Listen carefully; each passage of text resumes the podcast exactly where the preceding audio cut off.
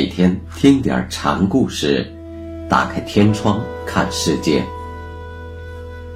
禅宗登陆一节，今天我们一起来学习东山良价禅师的第七个小故事，题目是“脚不湿”。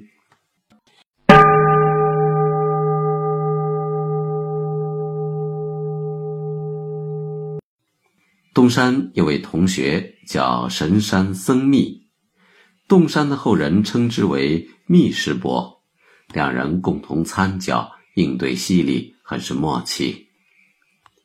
有一次，洞山和密师伯锄茶园，锄着锄着，洞山把锄头一扔，说：“我今天累了，一点力气也没有了。”密师伯一听就问。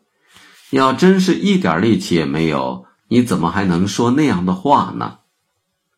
东山回答：“是因为还有你所说的那个有力气的在，力气用完了，还会生出新力气；锄地力气没了，说话力气还有。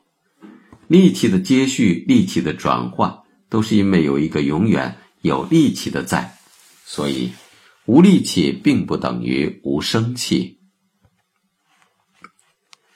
两人外出行脚，过一深溪，见溪上飘着菜叶。东山说：“深山无人，哪来的菜叶？水流处莫不是有道人居住？”两人便商量好去拔草相见。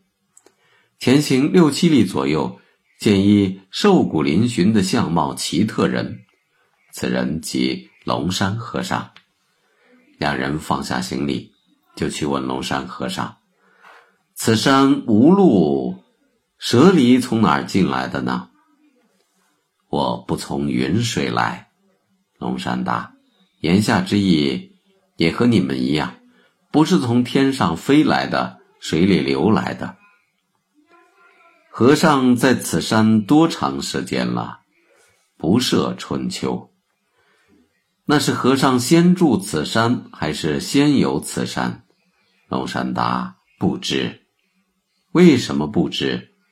我不从人天来，人天指三界中的六道轮回。东山见龙山一副超然的样子，就问：和尚得了什么道理，就这样来住此山？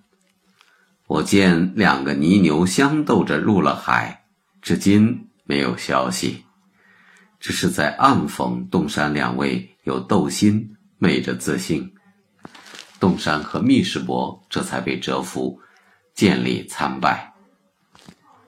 洞山有一次和密师伯一起渡水，未下水，洞山对密师伯说：“莫下错了脚，错了就过不了水了。”密师伯答：“那不错的是什么？”说过自答，和长老一起过水。东山问密师伯：“过水的时候怎么样？不湿脚。”东山说：“说这样不着调的话，那你又怎么说呢？”密师伯问东山：“脚不湿。”东山回答：“不湿脚，是有住住空之谈，是有意的拒绝。”则取是为有为法，脚不湿则透过一步，无湿无不湿，自性圆满，一物不染，无所谓湿与不湿。